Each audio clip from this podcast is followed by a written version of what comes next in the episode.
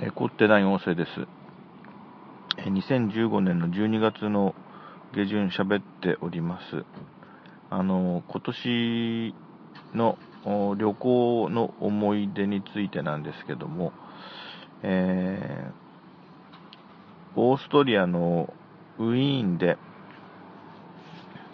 え親切な人と悪い人に出会ったっていう、まあ、お話なんですけども、まずあの、ウィーンで、うん、トラムに乗ろうと思って、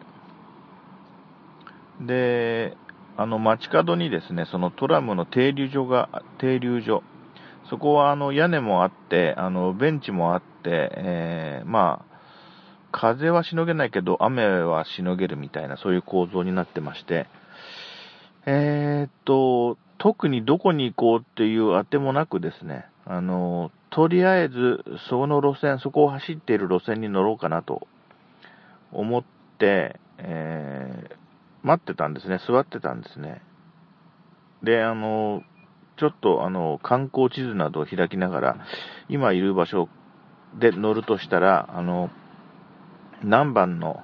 えー、番号のついたトラムに乗ると、ど、どの方向に行くのかななんてことをこう考えようかなと思って地図を開いて、あの、一人で座ってたんですけども、まあそうしたらですね、うーん、ちょっと怪しいっていうか、あんまりあのあの、ちゃんとした身なりじゃない、えー、小太りの、あのお、おじさんっていうかおっさんが近寄ってきて、なんか話しかけてくるんですけども、まあ多分ドイツ語なんですけれども、ちょっとうさんくさいなと思ってですね、まあ無視するわけにもいかないんで、あの、まあ、あの、話しかけられてもわからないよっていうことをですね、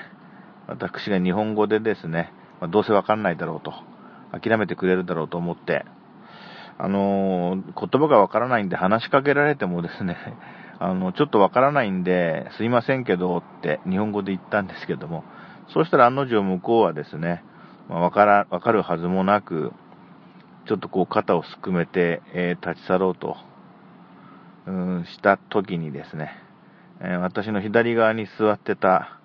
あの、割ときちんとした身なりの、コートもパリッと着た、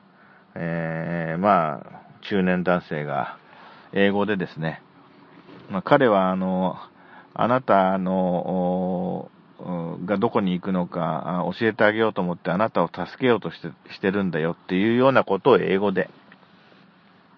言ってきたわけです。まあ、なんとなくそういうニュアンスで私は受け取ったんですけども。はい。ということで、まあ、うん、風景のちょっと怪しいおっさんも、まあ、そういうことをまたわざわざ教え、私に教えてくれた左側のおじさんもですね、おじさんって言ったら多分私よりも若いんですけども、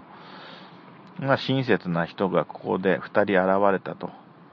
で、最初の人はもうあの歩き去っちゃっていたんですけども、左の人と何かしらちょっと片言の英語で喋ってたんですけども、まあいろいろな、あの、有名なね、あの、歴史的な建造物とかモニュメントとかを、あなたはあの、あの、どうぞ見ていってくださいみたいなことをですね、私に左側の、あの、お父さんというかお兄さんというかおじさんが言うので、あの、いや、ありがとう、でももう、あの、昨日散々見ましたと。そ、そんな釣れない返事をしちゃったんですね。うん、そしたらあな、あなたはどこに行こうとしてるのかっていう、私に聞くから、いや、まあ、どこに行こうも何も、あの、まあ、そういうふうに詳しくはね、英語で言えたわけじゃないけど、要するに、まあ、どこに行こうかなんてことも、の、あの、今これからそのトラムに乗ってから考えることにしてるんだみたいなことを言って、あの、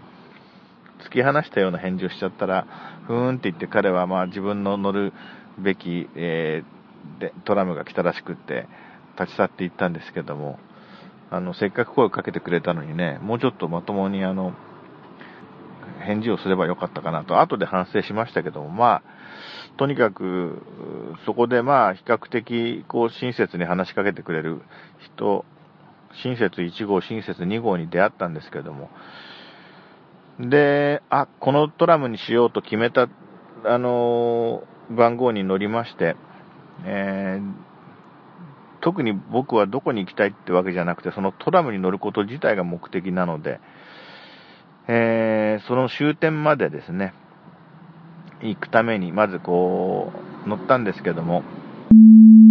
で、えー、あ、長くなったんで、ここから先は、あの、次の音声ファイルにしようかな。まあ、とにかくここまでで言いたかったのは、まあ、親切な人1号、2号に会って、その後の、えー、行動を途中まで喋ったところで、今回はこの辺でっていうことなんですけども、えっ、と、いつも聞いていただきましてありがとうございます。こちらは凝ってない音声です。新潟県平野部で喋っております。